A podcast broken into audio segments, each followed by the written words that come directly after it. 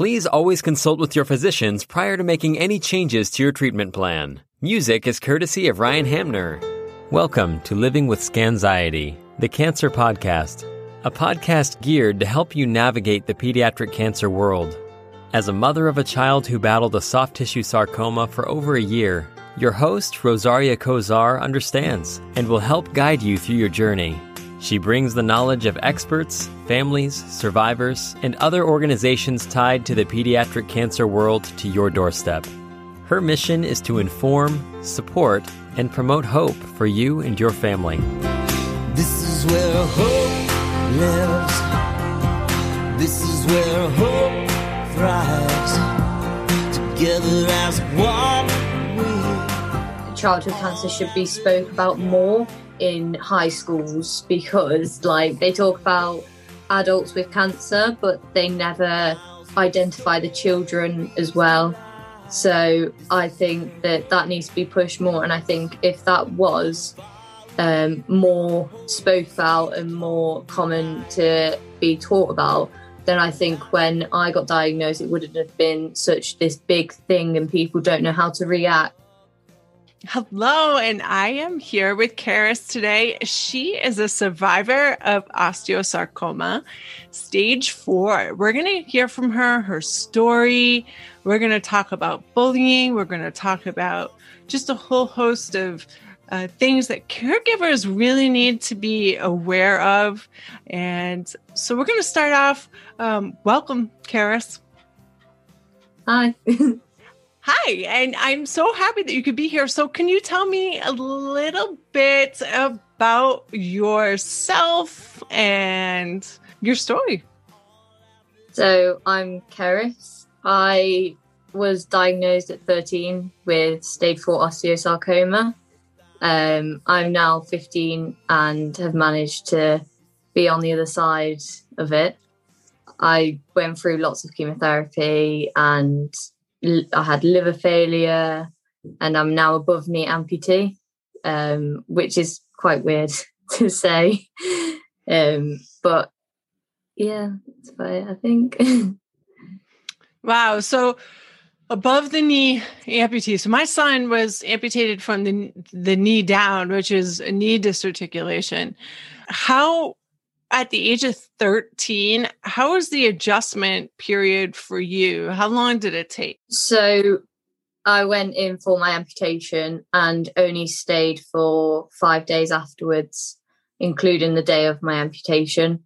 I didn't get my prosthetic until November 2020 because I delayed it because of my treatment, because it's quite intensive.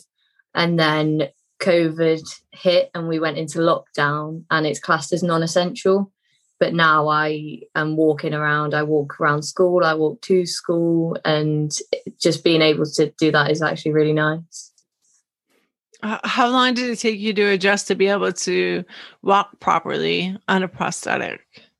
so I started walking in the November and in the January we went for one week and I was still walking with a frame and the next week we went back and I was walking miles on the leg without any assistance so it didn't take me that long at all That's good. They say the older you are, the worse it is. So you quickly bounce back. And did you, what kind of prosthetic do you have? Because I know they vary greatly. so I have the C leg 3 I think it's called And is that one of the microchip ones? it's a mechanical knee, so it's it Bluetooths to my phone.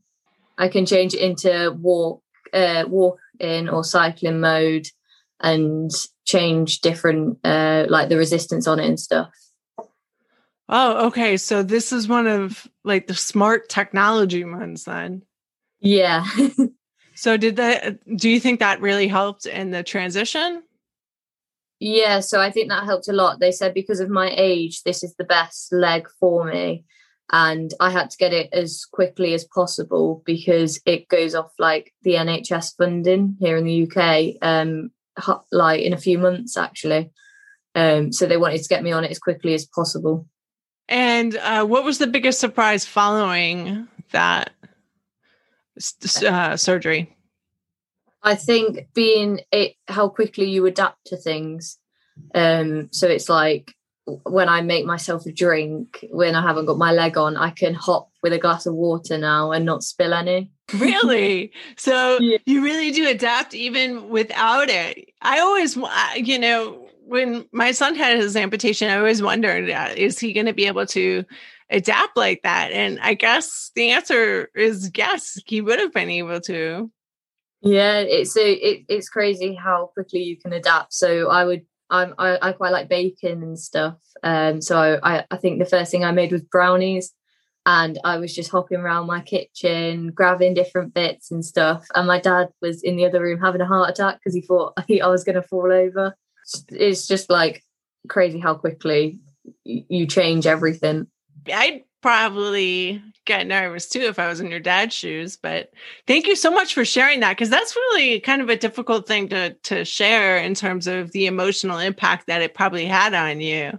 And we talked before a little bit about some other things that you faced during treatment and one of them was bullying and that is such a underrepresented side effect if you will uh, of childhood cancer. So, can you tell me th- some of the things that you experienced? so it was students at school that bullied me. So um, there's one teacher at school who's got a prosthetic leg, and he's helped me through it all, um, which is really nice just to have that bit of support when I'm like not in the hospital environment somewhere else.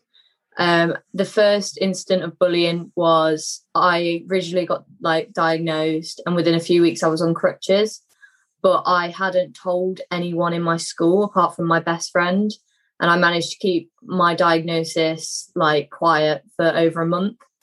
And people used to take my crutches, uh, say that I was faking it, and a lot of the boys used to just take them and hide them somewhere. And I could walk short distances without them, but not long distances. So they would say that I was faking, like I said that it was ligament damage. So they said that I was faking that. I am blown away. They used to seriously do that and treat you like that. Yeah, and then when obviously I told everyone, um, some of the boys that used to do that haven't spoke to me since.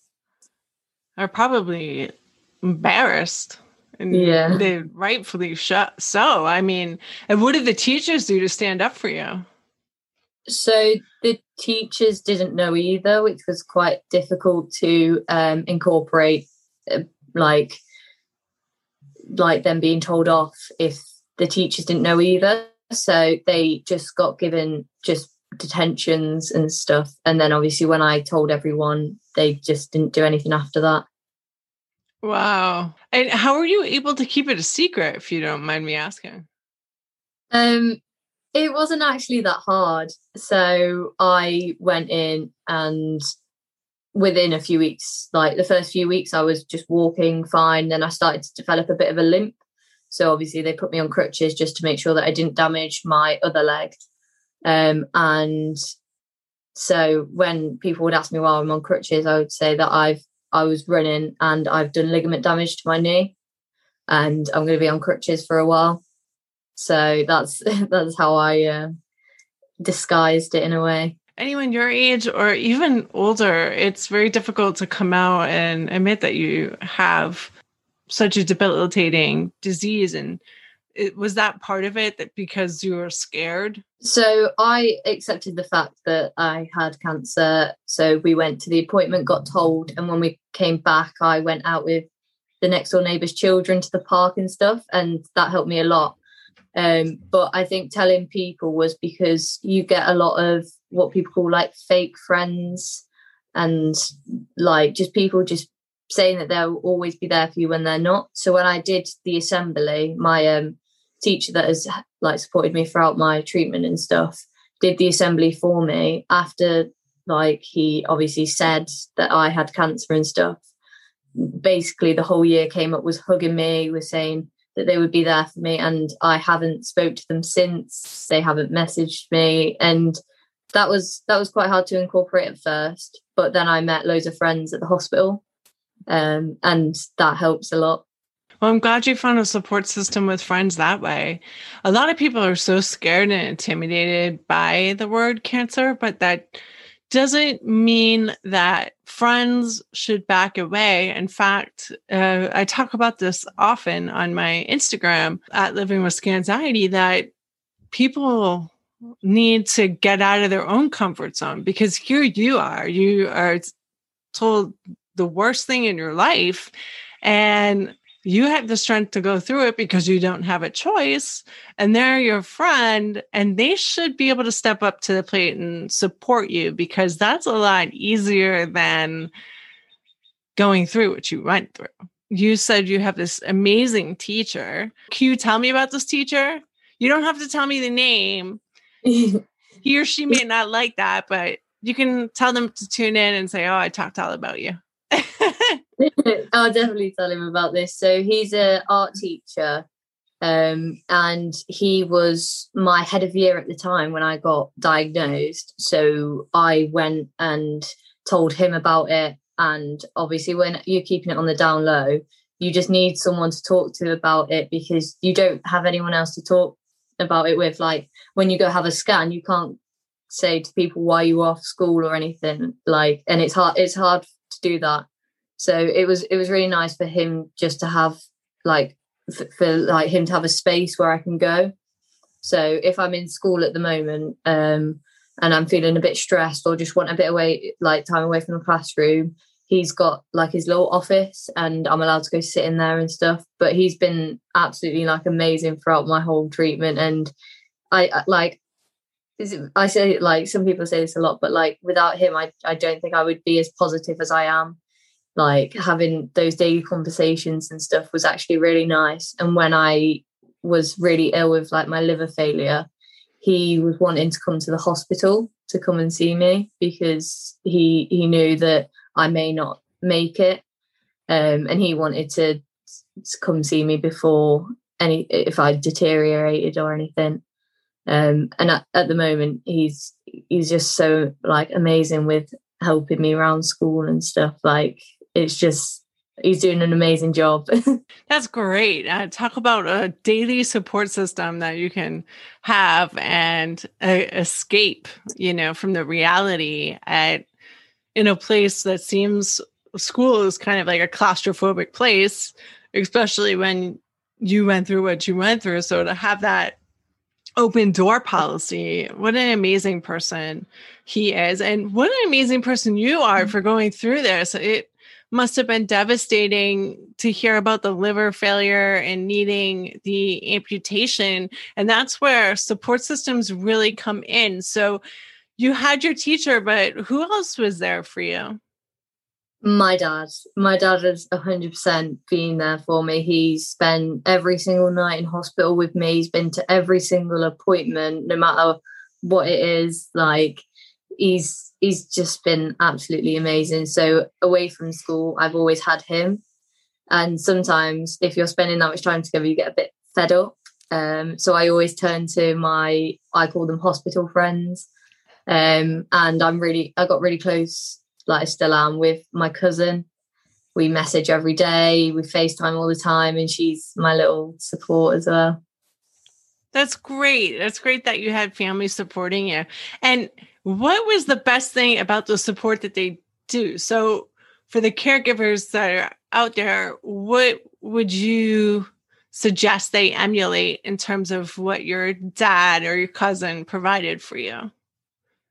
So it's it's it's like little things. So when um, I was going through treatment and stuff, I was still trying to do some schoolwork on the side and stuff. And my dad would either like he would just send me like little messages or something saying that I'm doing amazing with my work or or something like that.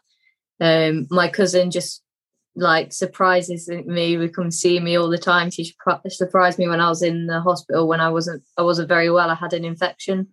Um, and she drove up from Wales to come see me because she knew I wasn't very well and wasn't doing great. I had my first NG tube fitted um, which I did not want. And she knew I was struggling with that, so she she got her nan to drive her up to come see me. And it's it's just little things that you do that make the biggest difference. having the little messages that you suggested. I can see that just you know lighting up their day a little bit and the surprise visits and stuff like that. Yeah, I think you have a big smile on your face. I know the people out there can't see it, but she's glowing right now. Probably thinking back to the little happy times that that brought you. Uh, so you had those type of support systems and they reacted like that. The teacher was great. Is there anything that you wish could have changed or the medical community could be more aware about? So I'm a big um, on my Instagram and stuff. I push quite a bit about uh, childhood cancer awareness. So for me, I feel like childhood cancer should be spoke about more in high schools because, like, they talk about adults with cancer, but they never identify the children as well. So I think that that needs to be pushed more. And I think if that was um, more spoke about and more common to be taught about, then I think when I got diagnosed, it wouldn't have been such this big thing and people don't know how to react and the bullying and stuff. I don't think any of that would have happened if it was spoke about more. So you said you're an advocate now? Yeah, so I, I push it quite a lot on my Instagram and stuff, and I, I do stuff with different charities and that in the background. Um, and at school, they are going to before I leave because obviously I leave this year.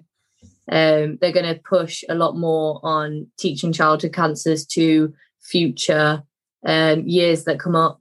I'm going to try and get it in a in like all the schools near where I live and hopefully further. And that's a thing that I'm going to keep pushing even when I leave school. That in itself is huge that you made such a stride in in pushing your your school and hopefully other schools or teachers or nurses or whatnot hear this episode and say hey that's actually a good idea and i might follow through with that so i have before i turn to kind of like the what i call the fun part of the episode and ask you some questions. I want to know what's your Instagram handle? Call to action. Let's check it out. So it's underscore and then Cerys Davies, C R Y S D A V I E S, and then another underscore. Okay. So underscore Cerys Davies underscore. Yeah. Here are my questions. Are you ready? Yeah. If you had to choose to live 200 years in the future or 200 years in the past, what would you choose? Future. If you were a superhero, what would you call yourself and what would your superpowers be? I think my superpowers would be to cure all cancers. And I know that sounds pretty cliche, but um I'm with you. My, be the one superpower I wish I had. And my name would be oh, that's a hard one. Don't really know. Probably just my normal name. That's awesome. All right. So, what is the most unusual thing or shape you've ever seen in a cloud? Um, I saw a dinosaur. I love it. I love it. and last question What animal best describes your personality and why? I think a I think a lion because I can act all tough and can like be a bit like boisterous and stuff. But then I've also got like a little sweet side to me somewhere. I love it. I love it. So you're like the lioness that hangs out with her cubs and fellow lionesses, but when it comes down to it, you get the stuff done that you need to. Yeah.